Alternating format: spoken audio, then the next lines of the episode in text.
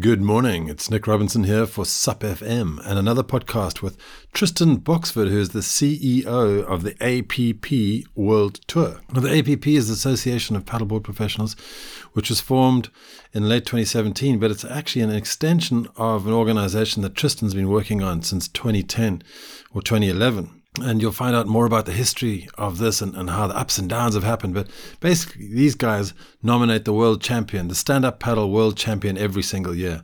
So last year we had Casper Steinfath in 2019 and Seychelle Webster as the world champions for 2019. Obviously, in 2020, we're having a little bit of a crazy year so far. So things are a little bit, uh, but they still will be running later in the year. So keep an eye, and it's a really good time during this COVID 19. Um, break, should we say. I know lots of horrible things are happening, and my heart goes out to all those people affected.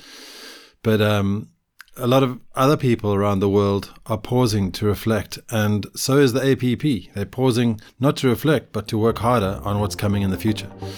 So take a look deep into the APP. It's a fascinating institution, and it's uh, an industry which was rife with fascinating stories too. So here we go Tristan Boxford, CEO of the APP. Aloha and welcome to SUP FM, the podcast for stand up paddleboarders everywhere. So, with no further ado, let's get out on the water and on with the show. Here are your hosts, Nick and Simon. Yeah, so, um, oh, you know, I'm fantastic. pretty open with all the stuff anyway. So, excellent, great.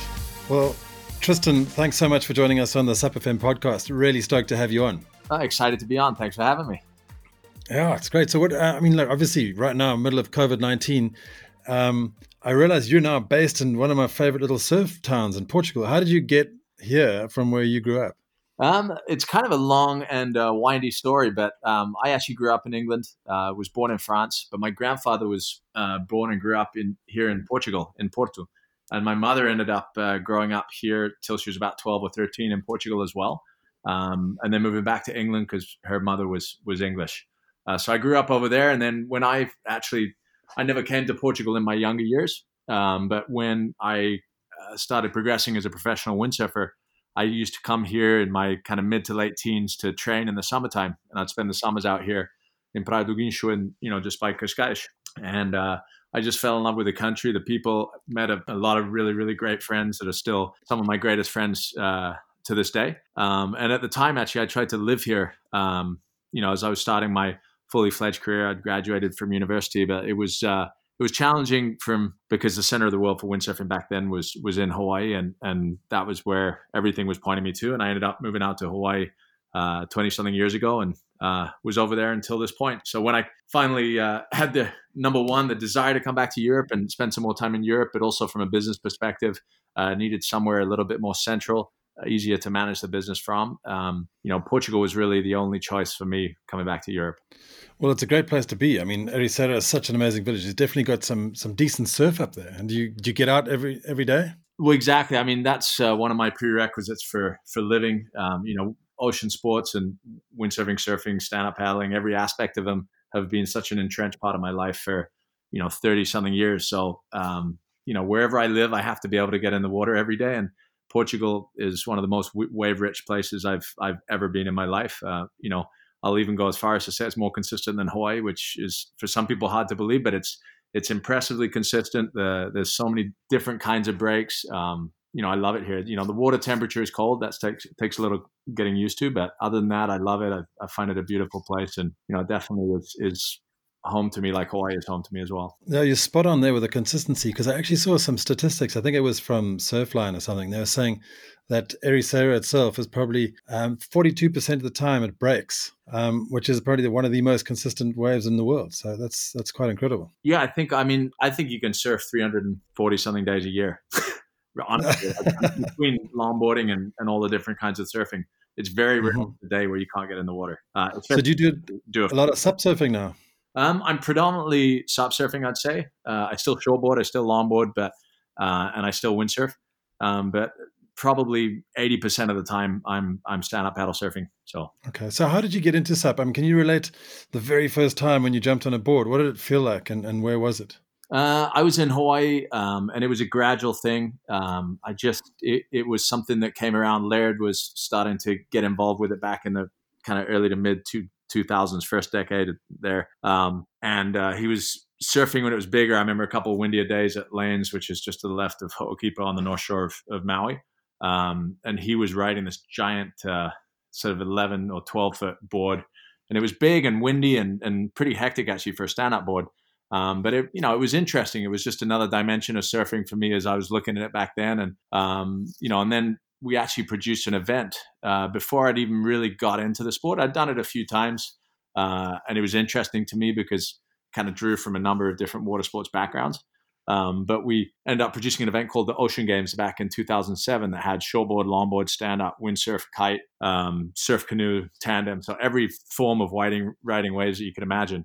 Uh, and it was actually the first stand-up contest I think ever, but it was a part of this Ocean Games event. Um, so it was uh, a super cool experience. We had everyone from Dave Kalama to Ekolu Kalama, Robby Naish, uh, Bonga Perkins, all these kind of guys participating, and um, you know it was a start of something. I then moved to Kauai and completely fell in love with the sport because of the uh, you know number one being a windsurfer used to have having something in your hands and using it to turn the board to your advantage. Uh, number two, I'm a bigger guy, so a bigger board. I can turn a bigger board easier than than smaller people. Uh, so you know, it kind of really fit my style of surfing, and I just completely fell in love with it during that time in Kauai, and uh, that passion has only kind of grown more as, as time has gone on. But so why the hop from windsurfing to SUP? I mean, when did you really think that you could get into the business of SUP, and, and how did that come about? Um, I, I, wouldn't say it was really a hop from windsurfing to to SUP. I think you know like I said, I produced that event called the Ocean Games back in 2007. My foray kind of into the events and media world from being an athlete was earlier than that. Uh, started to create some reality TV projects uh, around action sports in general. Um, windsurfing being kind of my core base and background, um, but I was very involved in the surfing world as well. So kind of I saw it all as connecting as all these different sports that had the ocean and riding surfing in common. Uh, and stand up paddling was really the first sport that seemed to connect the dots between all the different ocean sports. Um, you know, in the past, it's you're either a shortboarder, you're a longboarder, you're a windsurfer, you're a kite surfer. Whereas stand-up paddling kind of drew from all the different sports. And you know, while I think it's rich to say it's a waterman sport. The people who end up being really, really good at it are the guys who are kind of vers- vers- versatile and able to switch between the different sports. And I think that's what attracted me the most. So, is that what led you to eventually create the Waterman League? Exactly. You know, I was building off that Ocean Games experience. It was this idea of uh, a connection point for all the sports, and stand up paddling was such a logical first step for an organization that was called the Waterman League because, as I said, it, it kind of stretched into all these demographics from canoe paddling to to surfing to to all forms of water sports. So uh, that's what led to the launch of that. And I was consulting with all that kind of uncles of ocean sports, as they're known in, in Hawaii during that time. And I presented the idea of uh, at that time it was just a surfing world tour um, the idea of building something that could grow for the future. And they loved the idea and got all behind it. Um, you know, we had an advisory board of Brian Keaulana, Archie Kalepa, Robby Naish, Kainoa McGee, uh, Bonga Perkins, a lot of, and Duane DeSoto, a lot of the guys that were kind of in their early days of stand up paddling and, and sort of laying the foundations for the sport, so to speak. Um, and so, yeah, we we started with an exhibition event in 2009 and launched the full tour in 2010. But uh, you know, when you talk about traditional SUP events now, I mean, there's, always been a challenge between the racing side and the surfing side. So, how has that played out over the years? Because obviously, like you were saying, this is a diverse uh, mix of all, all the different ways of wave riding. But how did the racing side factor in in those days? Um, you know, I again, I don't really see it as a, a, competition between the two. I think it's it's a natural evolution of the sport. Um, you know, when we started, uh, Battle the Paddle started around the same time as our surfing events. Uh, and back then, it was very much a community event, but racing was sort of on the, you know, behind surfing at that point. Surfing was was the sport of stand up paddling in those early days. Uh, Laird and those guys were doing downwind runs. That was starting to become something, um, but it was very very early days. Um, you know, and certainly when we launched the tour, the focus was purely on surfing. Um, but over those first couple of years, it became clear that you know there was a real opportunity with with racing because you're you're no longer restricted to ocean venues. Um, you know, it's a first across the line uh, format, which for com- competition is always a great thing.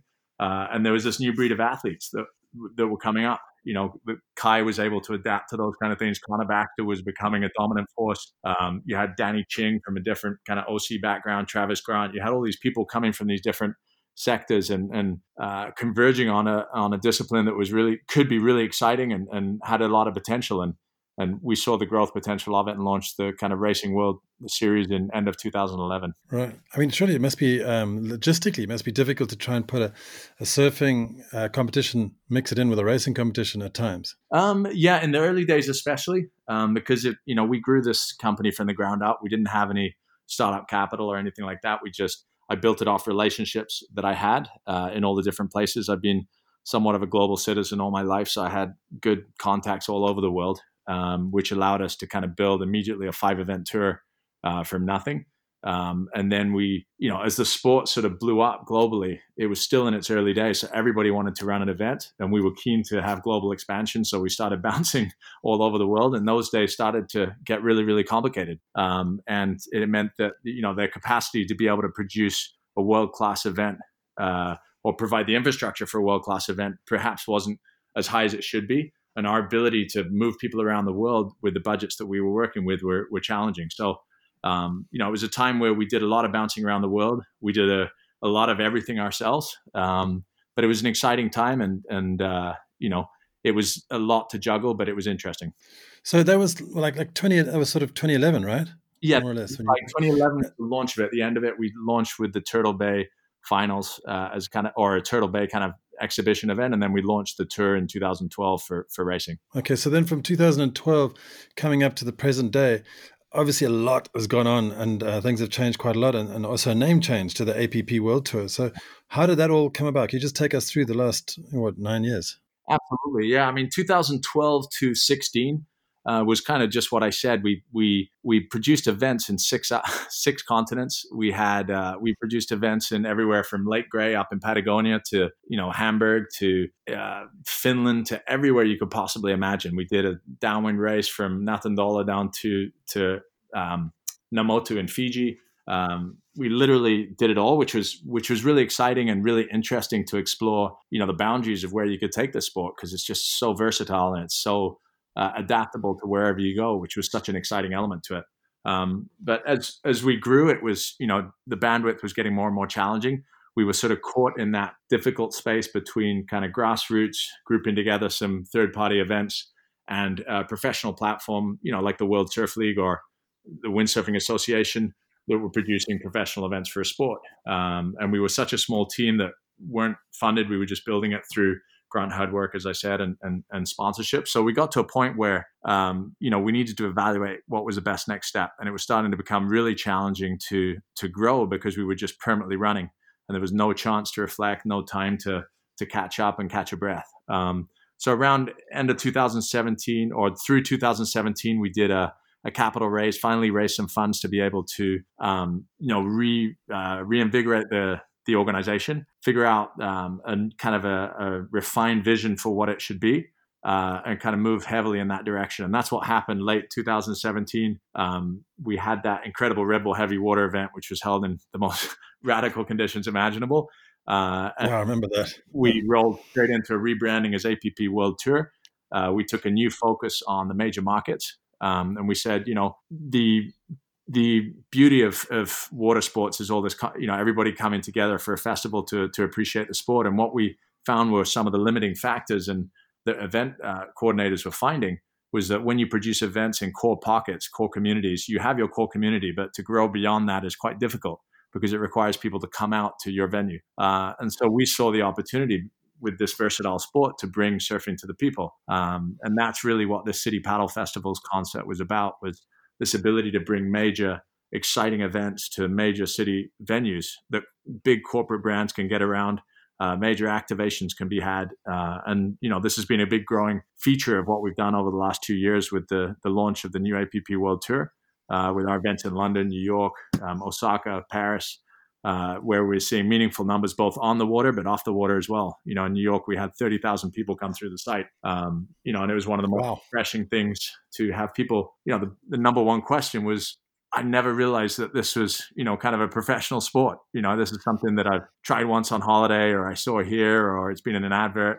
I didn't realize it was this. This is exciting. We had a big screen up underneath the Freedom Tower. We had built a 20 meter by 10 meter inflatable pool that we had kids clinics going all day. Um, so you know that's sort of the approach of the APP has been to, on the one side, to professionalize the sport, create a, a meaningful global tour that, that the professionals can follow.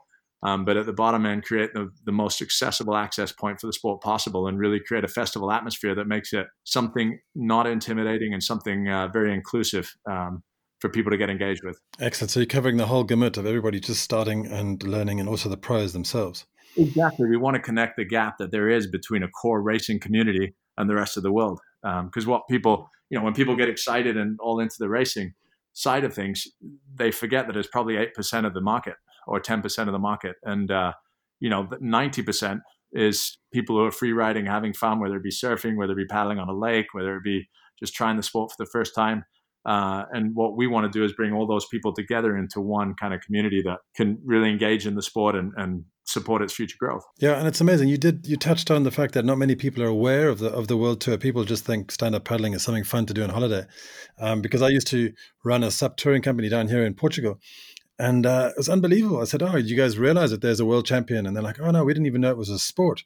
So it's really nice to see the people understanding a little bit more about it now and, and uh, getting to grips with the fact that it's a professional sport. Yeah, absolutely, and that's been an interesting process. You know, it's an education process. It's you know a lot of work and, and effort put into creating media that can surpass just core market outputs. You know, so we you know we do TV for CBS, for Fox, for um, Eurosport, for all kinds of international networks, so that we can tell the story of stand up paddling beyond just our core market, um, because that ultimately is how we're going to be able to grow it.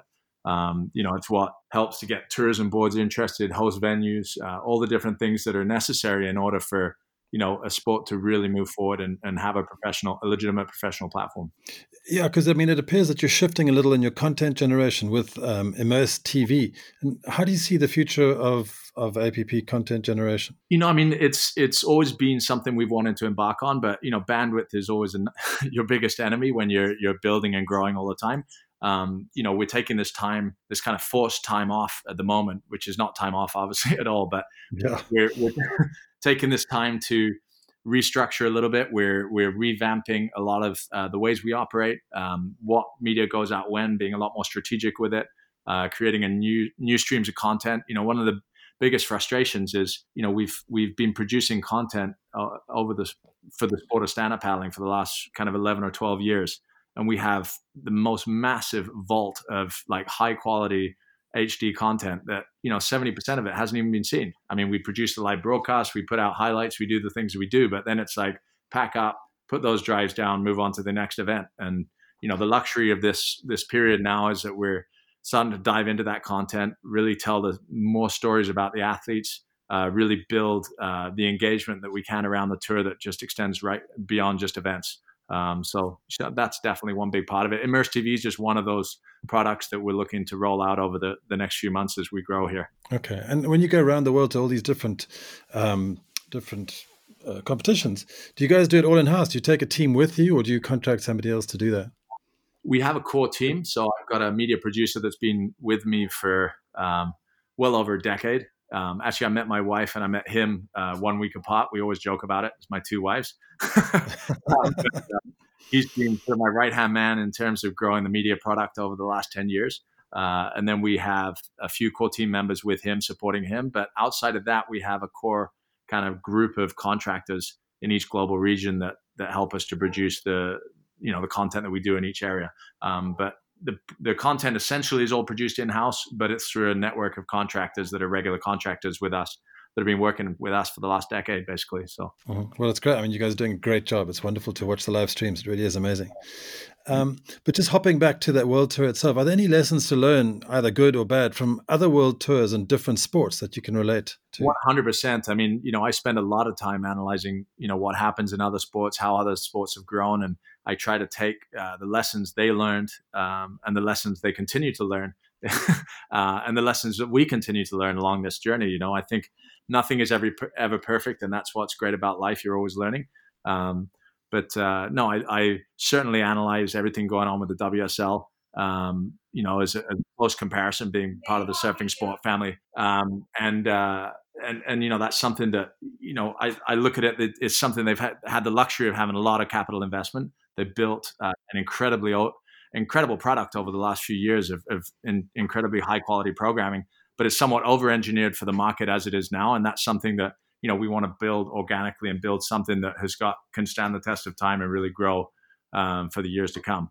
So you know those are some of the lessons we learned. I think um, you know looking at Ironman, looking at Tough Mudder, um, we're trying to be as un one dimensional as as possible, where there's multiple business units, multiple revenue streams to help the business grow and support the business. Ways in which we can engage with both the endemic industry for bringing larger corporate brands.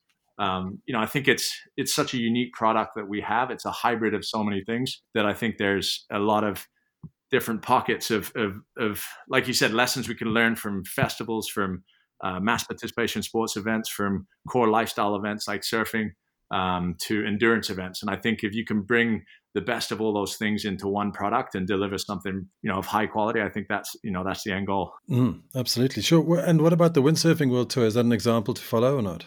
Um, it is. I think you know windsurfing's got a more challenging uh, kind of uh, roadmap than we do now. Um, it's it's a, a, sport that's kind of diminished in in size and popularity compared to to where we're at where we're in a, a growth um, you know we're in a growth period right now with stand up paddling um, you know, a lot of the core industry will say that it's slowed down and it's it's doing this, but at the end of the day, I, I think the international pickup is still growing massively. It's just the core industry following is is tapered off a little bit or is flattened, I should say. Um, but windsurfing is definitely diminished a lot. It's a really exciting sport, but it has a lot of barriers to entry in terms of you know cost of product, in terms of difficulty, uh, and all the kind of challenging variables that, that the sport has compared to stand up paddling, where anywhere you are anywhere there's a body of water, you can jump on the water and do something. Uh, and I think it is an incredible attribute to the sport, and, and it, it provides real hope for the future. Mm-hmm. Excellent. I'd love to get into the stats a little bit a little bit later about the SUP industry, but for now, um, I think I always seen a problem myself with with how do you deal with different world champions from different areas. Like for example, Casper Steinfath and and Seychelles are the APP World Tour champions, right? Yeah. Um, but if you look at example for, uh, I love SUPRacer. I don't know if you follow um, SUPRacer, but it's a fantastic blog, and he's got a whole um, a whole set of rankings which take about 113 global races into account, and then Casper is just tenth on those rankings. Um, then there's the ISA World Championships and the ICF as well. So how do all these competing factors play out for you? Well, I think there's two pockets there. On the one hand, uh, the ISA is the you know uh, the IOC Federation for Surfing Sports. Um, they traditionally have produced a yearly uh, world championship. You know, I always look at it more of a games where it's gold, silver, bronze, which is how they award their awards anyway. So that's the sort of differentiation, in my opinion. Uh, a winner at the ISA event is more of a, a gold medalist rather than a, a world champion, I would say. Um, but you know, they obviously have, based on the other sports models, where they have world championships organized by the federation and then the professional sporting body. They're two different things. Uh, and that's parallels across all the different sports. So there's two different pockets of, of, of I, would say, confusion there in, in some respects. You know, on the one side, you have the federation level, which is, you know, the ISA is the, the Federation for Surfing Sports. Uh, they produce a single event each year, which is uh, somewhat of a stand-up paddle games. I, I like to see it as rather than a world championships because a, a, professional tour is crowns a world champion at the culmination of the season, whereas the you know Federation World Championships is an annual event in the same way that it is in athletics and in many different sports under the kind of IOC model. Um, so that's the differentiation there. You know that they, they, retain the World Championship title because of the parallels with other sports. Um, but again, I kind of see it more as a gold medalist as opposed to you know world champion. Um, but you know, there's two ways of looking at that. Uh, Absolutely. And the Canoe Federation, I mean, because they've always been trying to get their, it appears that they've been trying to get their hands on stand up paddle for years. And it's always, I know definitely in Portugal as well, there was a, um, they ran the, the sport down here as well before the Surf Federation tried to get it away. So I'm not sure where it is at the moment, but that's also a, a, a big challenge, isn't it? Yeah, I mean it's it's it's been an unfortunate battle the last few years. Um, you know, for the first sort of nine or ten years of development, uh, the ICF showed no interest in in stand up paddling. And then in the last few years, um, you know, as as IOC changes its vis- vision as far as kind of being more modern and, and embracing new sports and new trends, I think the I- ICF realized it was important to jump on something that was gaining in quickly in popularity across the globe uh, and kind of technically fits into their realm because people are using a paddle. Um, you know what they didn't take into account was that the ISA had been working in the sport for for nearly a decade, uh, and that stand up paddling at its its roots is a is a surfing sport. Um, so you know, obviously, there's different perspectives on that and different arguments around that. You know, but I really bring it back to those two key points that you know, really, stand up paddling is a, a surfing sport. It's a board riding sport. Yes, they have a paddle, um, but its roots are in surfing. ISA has been nurturing the sport since 2008. Um, they've been building this legacy, and, and the ICF j- jumped on the bandwagon really, really late. Jumped on a couple of existing events for a year or so, but not wholeheartedly. Uh, and then they did their first event in in China. I think it was last year, um, and said we've we've done more for the sport than anyone. So that that I felt was a little unwarranted. Um, but there's, you know, there's an arbitration battle going on, um, you know, at a, at a federation level. Um, so, you know, we're waiting for the final decision on that in the next few months as to who the IFB will recognize as the official federation for stand-up paddling. Um, obviously, i am pretty clear on on where we stand. Uh, you know, we we certainly stand for the ISA because we believe it's important not only from a, a what is right perspective, but also for the future of the sport. You know, a lot of sports depend on on really solid and, and valuable marketing efforts. Um, and the reason why the ICF loves stand-up paddling so much and the reason why stand up paddling has such huge popularity is because it's connected to the surfing lifestyle. It's an mm-hmm. it's got that surfing allure that that that transcends other sports in some respects. Um, but it's the most accessible form of surfing, you know, and that's what makes it so attractive.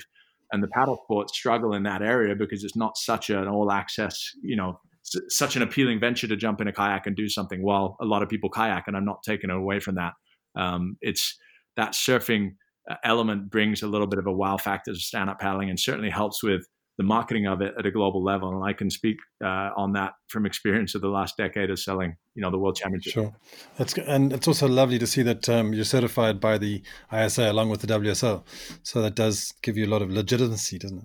Yeah, no, it definitely helps. Um, it definitely helps. So you know, we're very supportive of that, and you know, I respect anything that happens in the sport, and you know, we'll we'll obviously run with it. But you know, we we have our firm belief of what is right, and what is important for the sport, and and you know that that's the kind of the position where we stand. Uh, and then as far as the you know the other various rankings and things are out there, um, you know I don't think in any other sport people would say, you know, imagine if we're going to say Djokovic, oh he won the he won on the ATP rankings, but if we count, you know, the 147 events that happen elsewhere in the world um, into one ranking, he might not be one number one. Um, I think at the end of the day, at some point at, at a professional level, there needs to be a, a, comprehensive tour where all the best in the world are consistently up against each other at every stop. Otherwise, you know, Danny Ching was here one week, Connor was there next week. We're going to roughly put together points and end up with a winner. Um, you know, Casper competed against Danny, Artur, uh, Connor, Daniel Hasulyo, Bruno Hasulyo, all those athletes through the year, and he won. Um, and that's really what it comes down to. And you know, for the marketing of any sport, that's an important thing. And and while it's it's great to see community sites like SUP Racer and Total Sup and all these guys um, following the sport and, and, creating fan engagement through through what they're doing. Um, I think it's a mistake to look at that as a you know a confusion from a title perspective. I think it's it's a journalist analysis from their perspective of the sport rather than a, a world tour platform that decides a world champion. Sure, absolutely. And while we're talking about world champions, could you just explain for those of you uh, people out there who don't know the world championship point scoring system? Absolutely. Yeah. I mean, surfing is quite simple. Um, we have the events that happen in the year, depending on how many events there are. There's a discard or not a discard. This year, we don't have a discard. Uh, so it's based on the three events. Uh, and we have a point system from 10,000 uh, going down from there. So the, the, obviously the most points wins. Um, in racing, uh, you know, the, the ultimate accolade, which we tried to keep simple um, for the reasons we just discussed there, um, because we want the public to be able to understand it instantly and not say, but hang on a second, isn't this guy world champion? Uh, we wanted to keep it really simple. There's one overall world champion, and it's the overall best racer in the world. Uh, and that's across all kinds of different conditions, different formats, and with the primary distances being, you know, a distance race, 10 kilometers or more, and a, a sprint race, or sorry, sprint elimination, which identifies the fastest sprint racer. Uh, and while we do celebrate uh, those two disciplines independently, and, and you know, we say that this is the fastest, you know, the world champion sprint racer essentially in the year. The world title is based on the two two results combined, and it's a similar point system to surfing, where they'll gain points in both distance races and sprint races, and those points are combined to to create their overall title. So they get ten thousand points for a win in a race as well. Ex- well, they get 10,000 uh, points for a win in a distance race and 10,000 points for a win in a, a sprint race, for example. Um, Okay. and then at the end of the year, what we did in, in early in the earlier days of the World uh, Tour, we did it where it was event wins that culminated in the title. Um, and we kind of we transitioned to say um, to accumulate the result, the race wins in each uh, through the year. So, for example, uh, Casper counted Red Bull Heavy Water, uh, and he counted the sprint in New York. Um, per, I, I can't remember if that was exactly the case, but he he was able to discard one distance race and one sprint race, and it wasn't discard. It, they weren't counted as event wins. So each Mhm. win was counted independently, if that makes sense. So Yeah. distance win got you ten thousand in New York, and your distance win in Paris got you ten thousand. Uh, your sprint third place got you sixty five hundred points in Osaka, and uh, you know, and it's kind of done like that, where you choose your best results, your best distance. It was, I think, last year it was your best four distances and the best four sprints that calculated the overall result. Okay, let's look back over over 2019 because um, there were eight events in 2019, right? Five racing and three surfing. Is that correct? Yes, So which one stood out for you the most? four, four actually. We had four, four surfing, in fact. Oh, what is that? Barbados, Gran Canaria. Gran Canaria, Barbados, New York, and Sunset. Oh, of course, you surfed in New York as well, right? Yeah. So New York was a, like a double event where you surfed and raced. Exactly. So we had um, the race around Statue of Liberty for the distance, um, which is sort of that iconic city race, and then we had uh, surf sprint racing out in Long Beach and surfing out in Long Beach. Mhm. Okay, and and what are the planned events for 2020? Obviously, the virus has put a spanner in the works, but um, what are the planned events, and what what do you think are actually going to happen this year? You know, it was super unfortunate. We were looking to bring back uh, Maui as a kind of downwind special event um, this year, uh, and the idea of that was to really celebrate, you know, downwind racing, which is generally the athlete favorite as far as racing is concerned. Um, and we had a unique format that was more akin to surfing, where you have a holding period and you can pick the best days within that holding period. Um, so that was planned for this year. Unfortunately, that was for early July. Uh, and given everything going on in the world and, and the uncertainty that we're still in, um, you know, we took the decision fairly early to say the first two events, which would have been Pornichet in France and, and Maui, we had to pull off the calendar for just to give people some kind of certainty in these uncertain times rather than wondering if and how they adapt their training and are they going to be able to travel and you know all the difficulties that that come with preparing for the for a world championship tour Great. Okay, I just got one last question about the World Tour. Yeah. Um, I mean, it's an amazing event. Like the Euro Tour popped up a couple of years back, and um, I just think they're doing a fantastic job. Does the APP World Tour interface with the Euro Tour at all? Um, yeah, we're, we're definitely open, and we, you know, I think what they've developed by linking together independent events across Europe and and uh, uh, facilitating travel between the events and, and promoting centrally through the Euro Tours, it definitely uh, it's a great model for for European development, and I think it's it is a super cool grassroots series. Um, you know, we we we have been looking at from a qualification standpoint. We used uh, you know um, results from those events uh, this past year to qualify for this year's tour.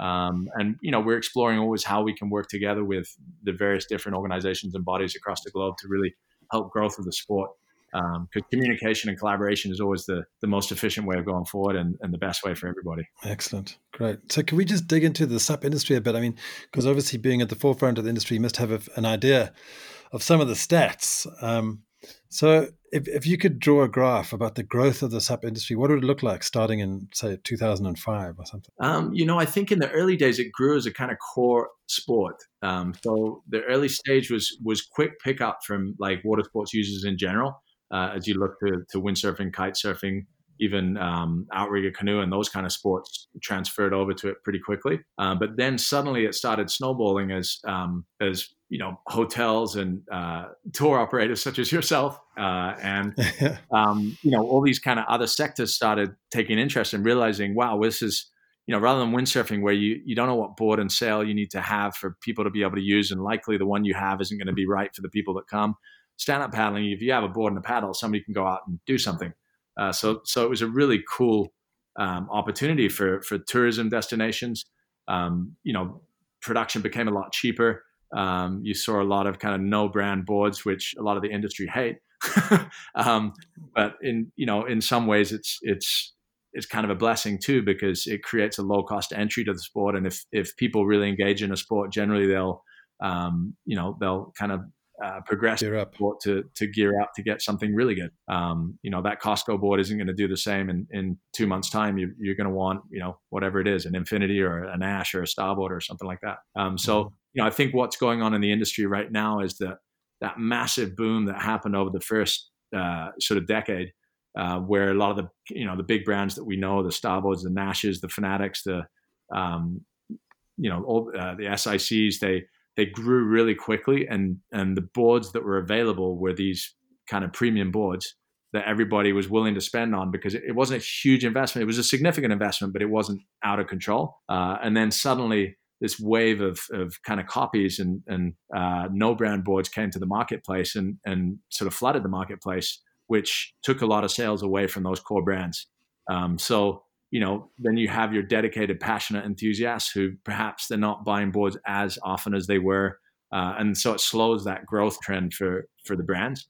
And a lot of those brands kind of did their five year projections based on this continued growth, and then suddenly it flattened more. So I think it it created a a transition point for the industry that we're currently in. Um, I don't see. I mean, obviously it's negative because it's a it, it's a tail off of, as far as global sales are concerned for those core brands.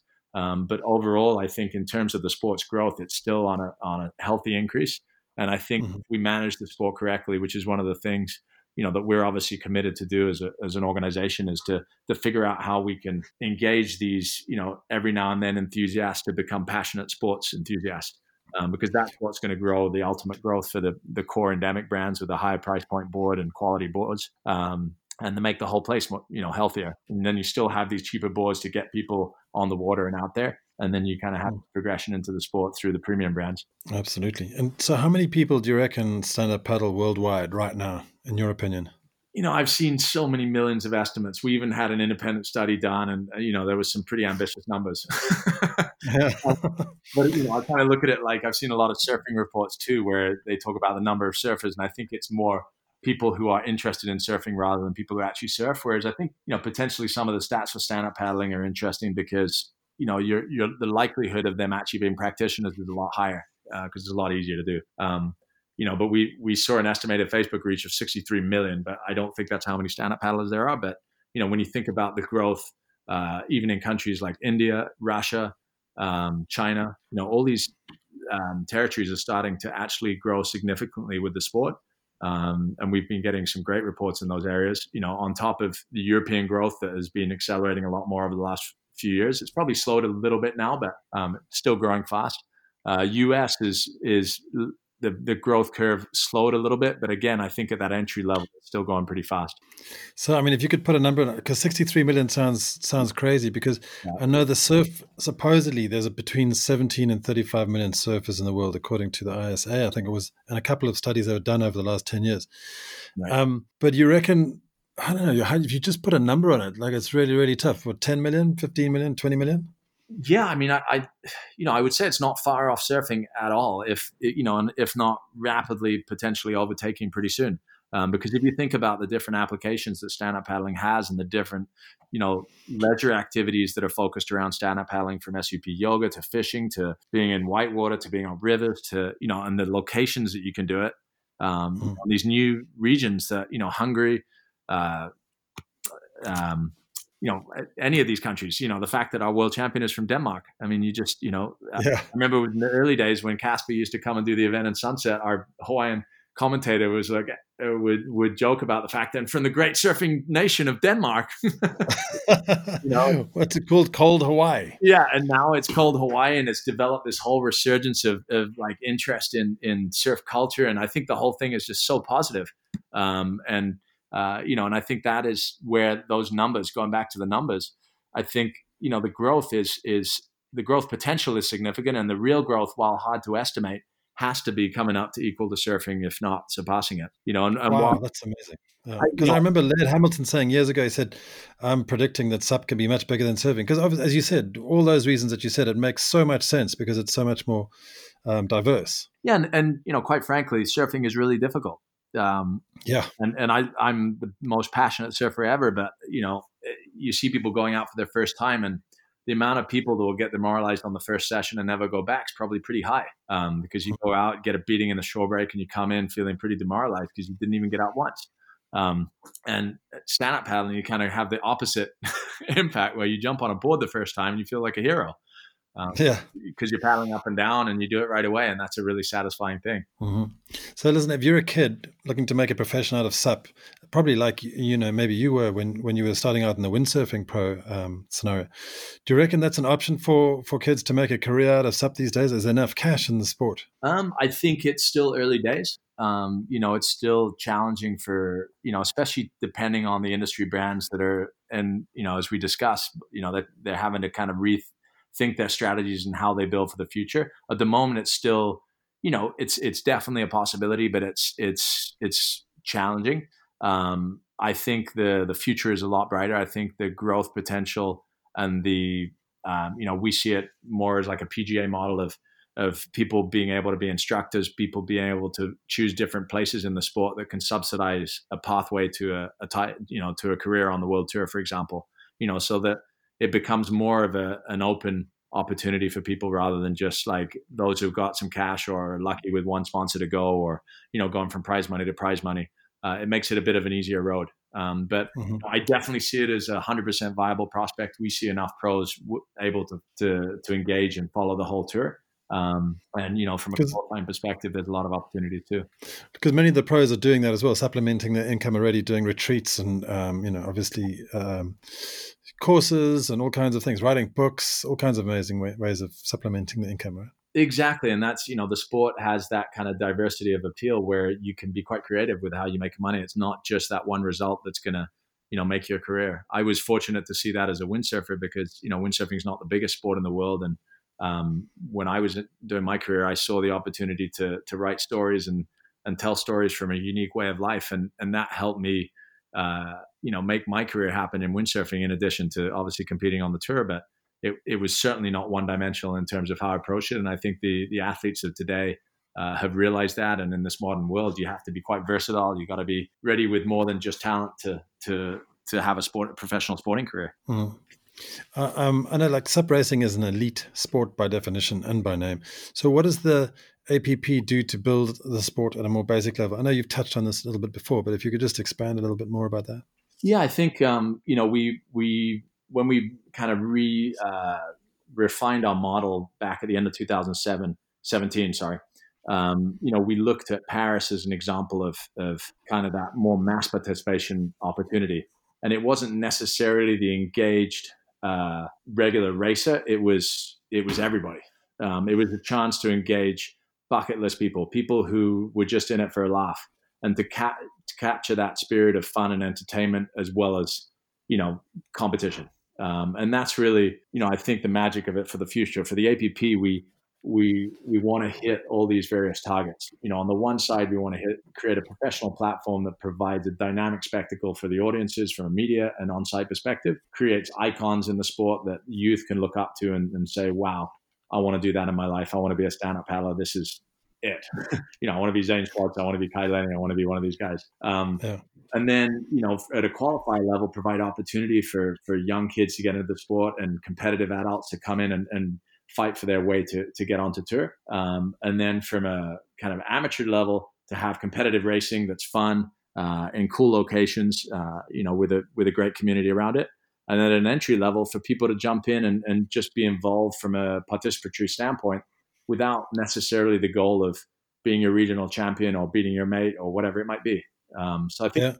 it's trying to figure out how you can cater to all those different elements. And that's what we've tried to do with the City Paddle Festival concept is is exactly that is is try to reach that market that's just oh, we love sup yoga and just cruising around with our friends on a board. Well you can do that at an event there. You know there's sup yoga clinics there's a gathering of like-minded people um, and you'll find you've got a lot more in common with even the competitive uh, sports people at that uh, at that gathering because you're all sharing in one passion which is being on the water and, and paddling around and that that's kind of the spirit of what we're trying to build. Was that in paris this is in New York. This is in Paris. This is in London, um, Osaka. Oh, brilliant! So you can there's a mass participation thing in every event. Exactly. Well, not every event. Oh, fantastic. Events. Yeah. So, for example, in Osaka, we had 400 and 450 participants, I think, paddling through the center of the city.